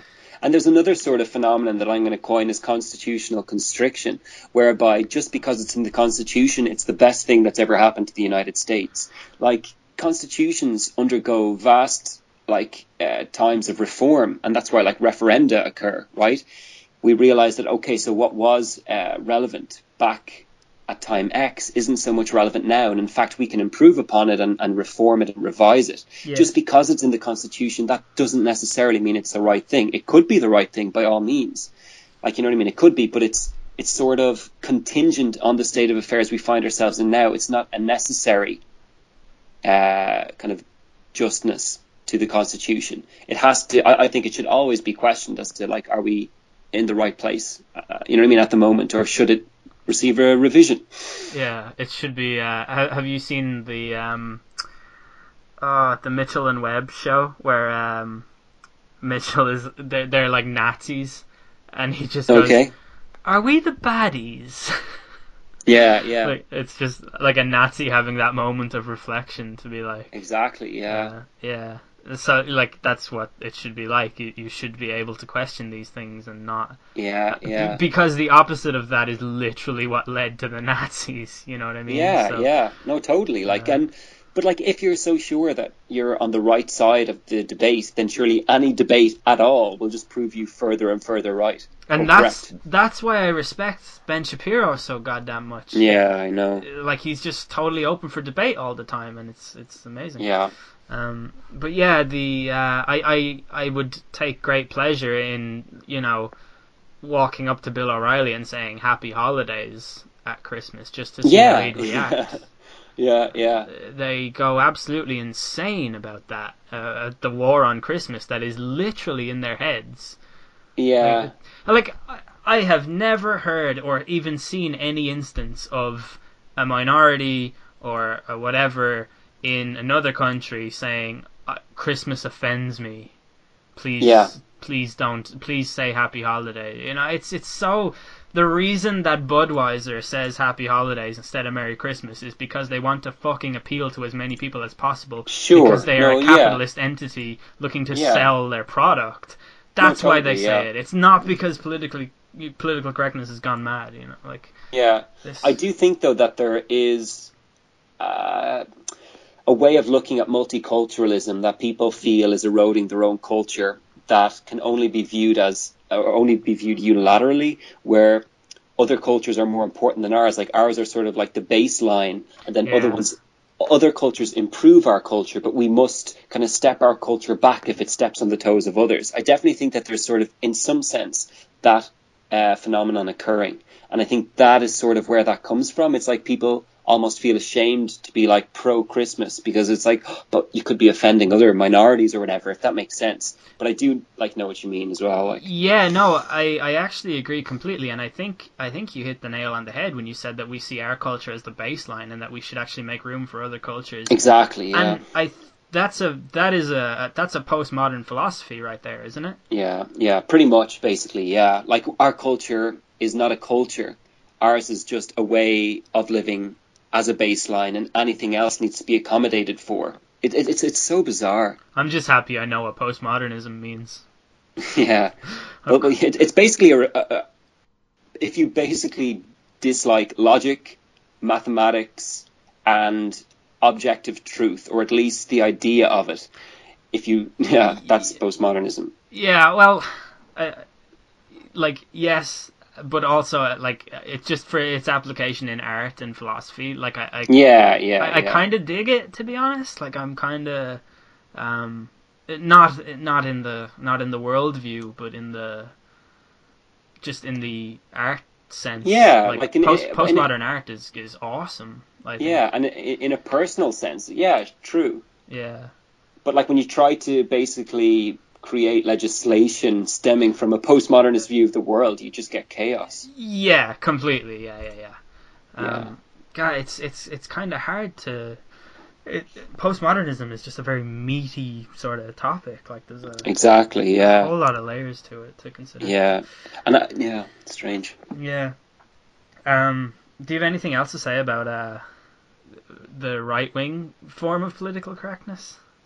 Um, not so much, and I think the reason for that is just there's just so many to be said about on the left wing. Yeah. Like, yeah, I, I think um yeah. I, I think there's a new form of outrage coming from the right that is um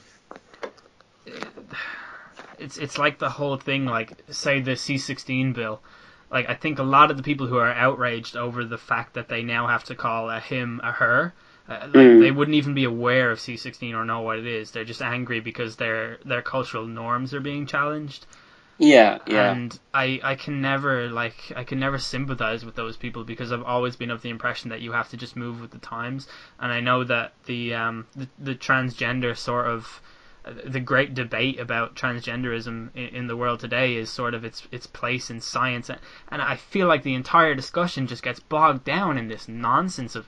Bill Yeah. Nye on one hand saying that there's no such thing as a penis. That's not what he said. Yeah. You know what I mean? It's just, he comes out and says like, "Oh, there's no such thing as gender. It's a social construct." Um, and then on the Yeah. other hand, you have, uh, and and this is one instance of, of Ben Shapiro actually just, I feel like he sort of overstepped it a little bit and showed his bias way more than usual. Um, was there's some video online of him in a discussion about uh, transgenderism, and he's talking about whether or not uh, Caitlyn Jenner deserved to win the Woman of the Year award, which is Yeah. a pointless discussion. And, and I hate that shit when they talk about stuff like that. Like, oh, Trump was was was Man of the Year in time. That means that uh, you know they think that he's like, sh- just shut the fuck up. Like, Yeah, these yeah. awards are given because of other fucking significant. Why don't they give this award to a soldier? Like, shut the fuck up. Yeah, like, just yeah. just fucking sit down. Um, but Ben Shapiro was like, uh, oh no, because uh, Bruce Jenner is a man, and like.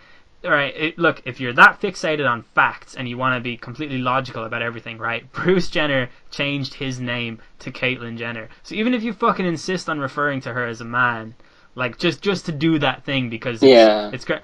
Fucking call him Caitlyn, because that's what his name is now. You know what I mean? Yeah. Like if someone changes their name, like just refer to them by the name they want to be referred to. Like, to. yeah, if he changed his name to another male name, you'd have no problem referring. Exactly. Yeah, and I don't. Yeah, that's completely it. And I don't understand like that. That propensity to do that is is to to um is to provoke, and and it's to sort of uh, in some ways like just put down their like in, in this case it was definitely to like overrule the award you know Yeah. like oh no because bruce like and, and like he said it so like i don't know it's just i don't see the point in shit like that like whatever if if you are like that offended by it and, and the sciences of it and like that's totally fine because there is a a weird thing happening to um Yeah, yeah. science right now in the public sphere but if And someone we haven't, yeah. sorry now you go I was going to say we haven't really touched on. I don't think sexuality as an idea in itself much throughout the podcast, and I think kind of with the transgenderism and PC culture, I think sexuality would be a really good thing to discuss, at least kind of as far as we can go with it, uh, taking into account like kind of biology, culture, influence, psychology, psychiatry, fluidity. Uh, transgenderism and then the nature nurture debate. I think it would be kind of nice time to kind of delve into that. Yeah, yeah. I th- I think we should make that the last um like point for this, and then do a, do a part two because um like it's it's pretty late where I was about to say it's pretty late where we are. Uh, people are listening to this at midnight. It doesn't really matter. But um Yeah. yeah, like I, I think we should do a part two because um I'm looking at the like the list of what we have to talk about, and there's still so much more. So Yeah, big time. yeah, so let's do that then. Um Sweet. what what are your like sort of like because you are a doctor and you've studied like a lot of uh a lot of you have like a really broad knowledge i think of uh, the human body and Mm. um, but also with like a philosophical tint on it which i think Yeah. gi- gives you like a really a much broader insight than sort of the average doctor um Yeah, I was What- I was kind of very uh, what, what's the word uh, vacillatory, vacillatory about kind of my career. So I I did a bit of psychology, a bit of philosophy, a bit of neuroscience before going into medicine. So I kind of took the long way around, the road not taken. Yeah all the Yeah. all the roads that not. Exactly. Yeah. Robert Frost is the man. Oh, I the way. fucking love his poetry. It's, Yeah. i i he's kind of like the Patrick Kavanagh, I think, of U.S. poetry. Like I just love Patrick Kavanagh's sort of way to create something so simple yet so sublime, and I think Yeah. Robert Frost does that perfectly as well. Yeah, yeah, I'd agree. But- um, But um, so, yeah, sexuality. Well, uh, tell me about sexuality, John. Yeah. So basically, I think there's three dimensions to sexuality that kind of capture its essence, at least kind of as much as possible. So there's gender identity, which is basically how you see yourself. You know what I mean? How you think of yourself with regards to gender. There's gender expression, how you want to express your identity to the outside world, and then there's sexual orientation, right? And those three sort of facets. Sort of, I, I, I- struggle to think of another one that kind of you'd add to it that encompasses sexuality. Yeah. Um, and also, when you look at the data on personality and sort of questionnaires and attitudes, beliefs, etc., the consistency amongst the general population with regards to those three dimensions is astounding. Like, if you looked at any other three kind of uh, facets of human behavior and try to correlate them to the same extent that those three things are correlated, it would be near impossible. So there definitely seems to be a common strand within each person tying those three things together gender identity, gender expression, and sexual orientation, right? yeah. So that sort of is, is basically what you mean by sexuality. And then you take into account, okay, nature, your genes, your biology, your hormone levels, what impact do they have versus your nurture, what you're exposed to, your environment, how you're reared, etc. And basically, the long and the short of it is, is that both are important, like kind of in, in every other uh, medical, uh, physiological phenomenon with regards to human beings. Like you could have identical twins that have different uh, sexual orientations, but obviously, at least like for the most part, genetically, if you, you can look into epigenetics, which is sort of a, a complex uh, idea as well, but it like nature doesn't quite cover uh, sexuality, but neither does nurture, right? If like two people are brought up in the same environment, but they're but, but they have different sexual orientations, etc. Um, yeah. but there seems to be a, a sharp rebuttal or refusal to admit that there is a such thing as objective biology in current regressive leftism uh, parlance. That is that stems from the postmodernist approach where, where of like kind of oh we all have different viewpoints on this so let's basically denounce anything that challenges the validity of someone else's opinion on something. Yeah, um, I'm definitely not down with that. What's funny is that it's a lot of the people who go on that I love science Facebook page too, and they'll Mm. I don't know find whatever little pieces they can to support their argument, and then use it to yeah um, you know, to, to put it forward, and it's really strange and like weird. I, I don't, I don't know. Yeah. I, I guess it's because like if if people, I it, I think the anti-science component of the regressive left centers mostly around transgenders, doesn't it? Yeah, yeah. But like what I think is the most interesting thing, and I've never really heard this expressed in any forum between advocates and people against the transgender movement. So basically the transgenders say, here, listen, your biology doesn't matter. You are who you are. You feel how you feel. And, and essentially it's culturally influenced. Yet those same people who say that, oh, well, you know, culture influences it. That's how I feel, etc. Uh, won't say that conversion therapy for homosexuals works. Yeah. But surely, yeah. if there's a hu- and and secondly, to add insult to injury, they'll say, okay, so it's completely cultural, how I feel the way I feel, but give me those biological hormones to make me more of a woman. yeah, it's So they're th- th- they deny biology, yet they require hormones, and they say that culture explains everything, yet they deny that gay conversion therapy works. Like there's just so much entanglement of contradiction there that it's it's madness. yeah. There's so many holes in that. It's, it's Yeah, and it just doesn't like tie together when you think about it. And also when you go back to what I said in the beginning, that gender identity, gender expression, and sexual orientation are all tied together so consistently that they must be explaining the same uh, trait or the same state, if you know what I mean. yeah, yeah. Not state, sorry. I think state is kind of the one where that changes, uh, sort of the, the transitory state of uh, like emotion, etc. But the trait of sexuality and gender, like it, it must be explaining something that's quite substantive and solidified if the consistency is there and like the data uh, undermining the or sorry underlining the consistency is astronomical.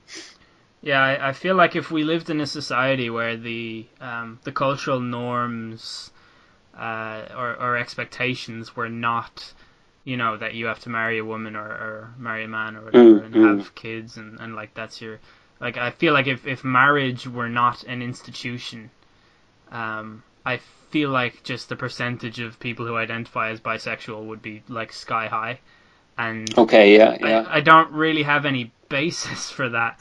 Um, yeah, uh, no, I, I think I get what you mean. Yeah, yeah, I, I've um, I've said it to you before, and I think you've actually kind of um, offered like a, a very scientific rebuttal. But I'll say it again for the laugh for my podcast listeners. um, just the percentage of um, of ho- like homosexuals in ancient Greece and like the Spartan warriors and stuff.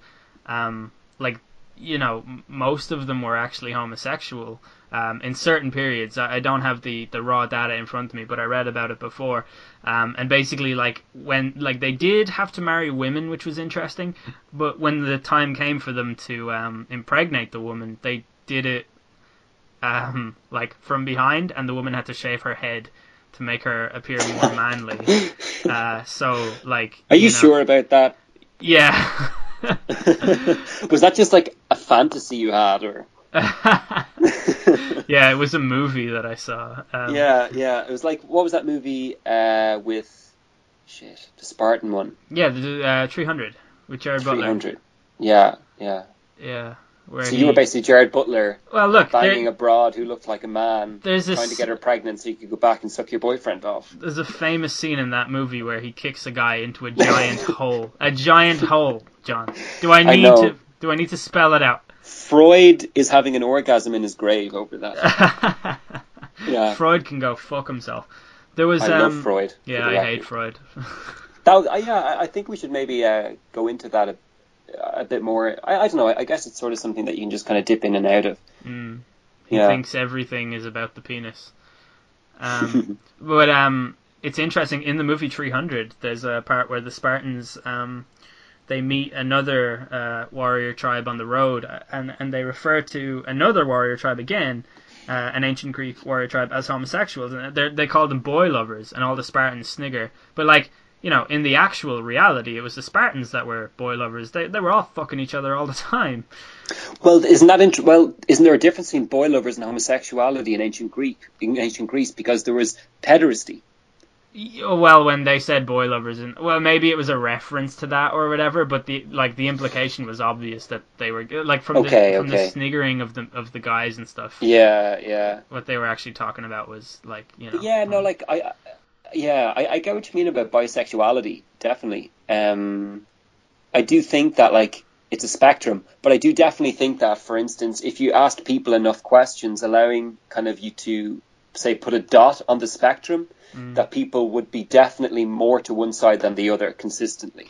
Absolutely, yeah. I, I Like, think it's that, not as if- that- that's kind of yeah. been proven, hasn't it? That- Isn't there like Yeah, a really yeah. famous study that that proves that? Um, I can't think of it, but I can think of like kind of loads of other smaller studies. I read a study on bisexuals that said that basically there there are very few instances of like 50-50 bisexuals that they Yeah. don't care if they're with a man or a woman, uh, and that most Yeah, bisexuals have a preference, a strong yeah. preference. That's it's closer to like ninety percent one way and ten percent the other way. So. And this is one point of annoyance I have with Milo Yiannopoulos, who basically denounces the existence of bisexuals, and he basically says, "Here, listen, bisexuals don't exist because you always end up with someone." i.e., one gender. So that was obviously the gender you were leaning towards, and and that's just so logically fatuous when you think about like when you go into a shop to buy ice cream, if the option for vanilla, chocolate, strawberry, etc. Just because you leave with chocolate, that doesn't mean you wouldn't have been happy to leave with strawberry. Yeah, that's you know what I mean? that's another one of those things though that he just said. Like he says that there's no such thing as lesbians. Well, that I well, yeah, see, that's the thing. That in particular, I do think there's a grain of truth to, just a grain. Yeah. I do think that women are more naturally inclined to be sexually attracted to their own gender than men are, and I'm not sure why. I think it's because the penis, at least evolutionarily, potentially highlighted the possibility of rape, And so that is why, for instance, men like to see send nudes of boobs. Women don't always like to see send nudes of dick pics. Is that why? Like Has that been proven ones. though? Uh, I th- well, like I, I don't think it can be proven per se Mm. because it's sort of like just an anachronistic uh, examination. But, is like it a widely women, accepted truth? Like, Uh, well, I, I, I've definitely seen like evolutionary biologists like uh, discuss it and sort of be like, yeah, the dick basically uh, signaled sex, and if it was unwanted, the man was going to overpower her. So in that case, it signaled rape, yeah, and that's why. Whereas boobs and stuff are kind of a non-offensive yet arousing because they signal sexual maturity, sign of uh, femininity and womanhood, etc. So to a man, it's alluring, but a penis to a woman, if it's unwanted, is a sign of in- impending rape. So it's a it's a warning. certainly makes sense. Yeah, exactly. And and unfortunately, evolutionary biology is all anachronistic, right? It's all looking back and trying to make sense of stuff. You can take obviously evidence into account, and God, there's reams of that. But it's always sort of looking back. You can't make any prospective studies and try and like manipulate variables and be like, okay, we're starting now. Let's see how it goes for the next six months or whatever. Yeah, of course. Yeah. Um. Yeah, it's it's interesting though the nature versus nurture debate because I actually heard um I heard a theory before that a foot fetish um came from like evolutionarily speaking it is because they're less likely to get disease if they're attracted to the foot some something ridiculous like that um but Weird, yeah. it it reminds me of this um this book I'm reading called The Cyber Effect by Mary Aiken, where she kind of discusses um not necessarily how evil the internet is, but how people can use the internet for evil, or how the internet is changing our society. Um, but there's a, a slight section in there where she talks about how um, people have been implicated in crimes, or people have actually committed crimes um, because they were on some forum where uh, like they developed a fetish for something, and one of the fetishes um, that uh, someone got put in prison for was basically masturbating while they rev the engine of a car, and the Yeah. the, the louder it gets, the, the closer they get to orgasm. And there was like a I don't know a 16 year old kid arrested for breaking into someone else's car and masturbating while revving it up. Um, but in in the book, she actually details how quickly you can um, inflict a foot fetish on someone, and it's extraordinary. You can like basically, if you have someone in a room for 15 minutes, you can make them walk out of that room with a foot fetish. Like, Wow. yeah, I don't know how fully developed it'll be, but like, um, for all intents and purposes, going forward, that person will have a sexual preference towards a woman's foot. And not just walking out of the room, probably looking at their own feet while they do. Yeah, I don't know if you're into your own feet Yeah, if you have true. a foot fetish though, because you're not Yeah. into your own genitalia with any other kind of fetish. like, Yeah. But um, that just that anecdote alone, or not, I mean that, that that's a fact, but it it um, it sort of redefines the nature of sexual fluidity to me. Yeah.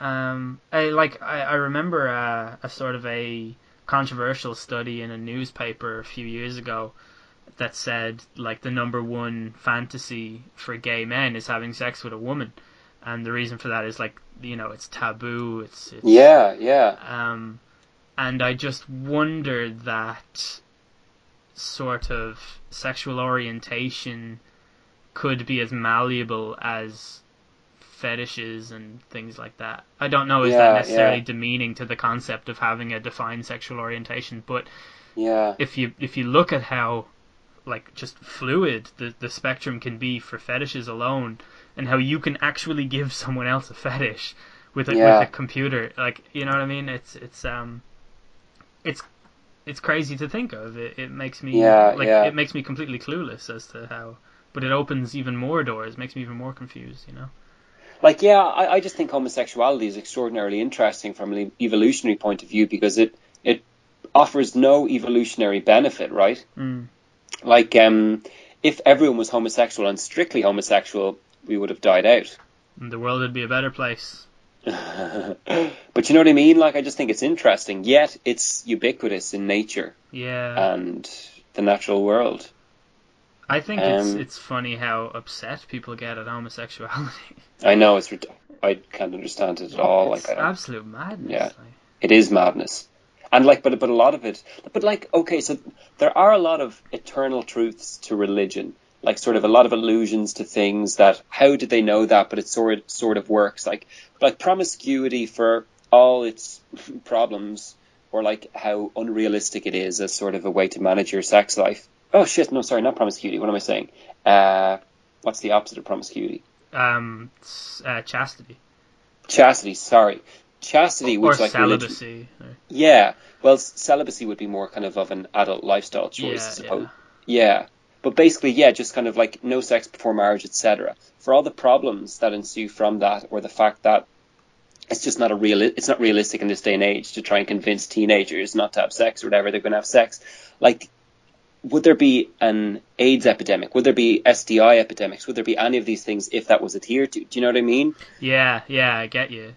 like it's sort of as if like it was sort of a precautionary uh, guideline saying okay so if you stick with one person and you only have sex then not only will you have no single mothers because when you get married it's going to be a bond that you're going to engage in for the rest of your lives. But there's going to be none of this sort of ancillary uh, problems with sexual intercourse being like kind of the rise of uh, sexually transmitted infections and diseases Yeah, I, I've I read an article one time about the science behind the Bible, where, where it attempted to basically find a scientific reason for most of the, um, well, for some of the most uh, popular or well known um, sections of the Bible, and that was mentioned. And it, Yeah. I mean, yes, like you said, it is a truth. Like it, it it's just, Yeah. that is a fact. Like that is better. Or at least was better. It, it's kind of irrelevant now, I suppose, Yeah. as, a, as a lifestyle choice um, other than the fact that we like there's statistical evidence to support the fact that it works. Yeah, Um, and and they would have had no uh, evidence or understanding of microbiology or anything like that. You know what I mean? Yeah, yeah. But there's so much wisdom in like holy texts, like, and I don't think that their prescriptive use is great. As in, I don't think they're necessarily a great thing to live by. I think, like, I think there's a lot of truth to them, but that's not necessarily like they, don't have to be sacred and and prescriptive in terms of you have to live your life this way and etc. yeah, it's not endorsement or Yeah, yeah, yeah. But there's definitely something there. Like, it, it, if you look at the Bible and think, oh, it's just a stupid book that was written by people thousands of years ago, it's absolutely of no relevance today, then you need to tidy your room and watch a Jordan Peterson video. you even said tidy your room. Isn't that one of his? Yeah, yeah. things? yeah. Bucko. Yeah. Oh, man, I love him. yeah, I'm a fan. Yeah. I'm, I'm uh, a human being. Jesus, your your puns are bad, John. Did that one blow? like a fan? I get you did. Uh, It's it's it's just it's like the it's like the low hanging fruit of of jokes. You're That trying to deep. think of a you're trying to think of a pun That- about low hanging no. fruit, aren't you? that cut deep. I'm not going to lie. Do you know the most cutting thing you can say to someone is "Who is this clown?" Because a, Yeah, it not only implies they're a clown, but b, they're not even one of the better known clowns That's one of the best tweets of all time. of all fucking time.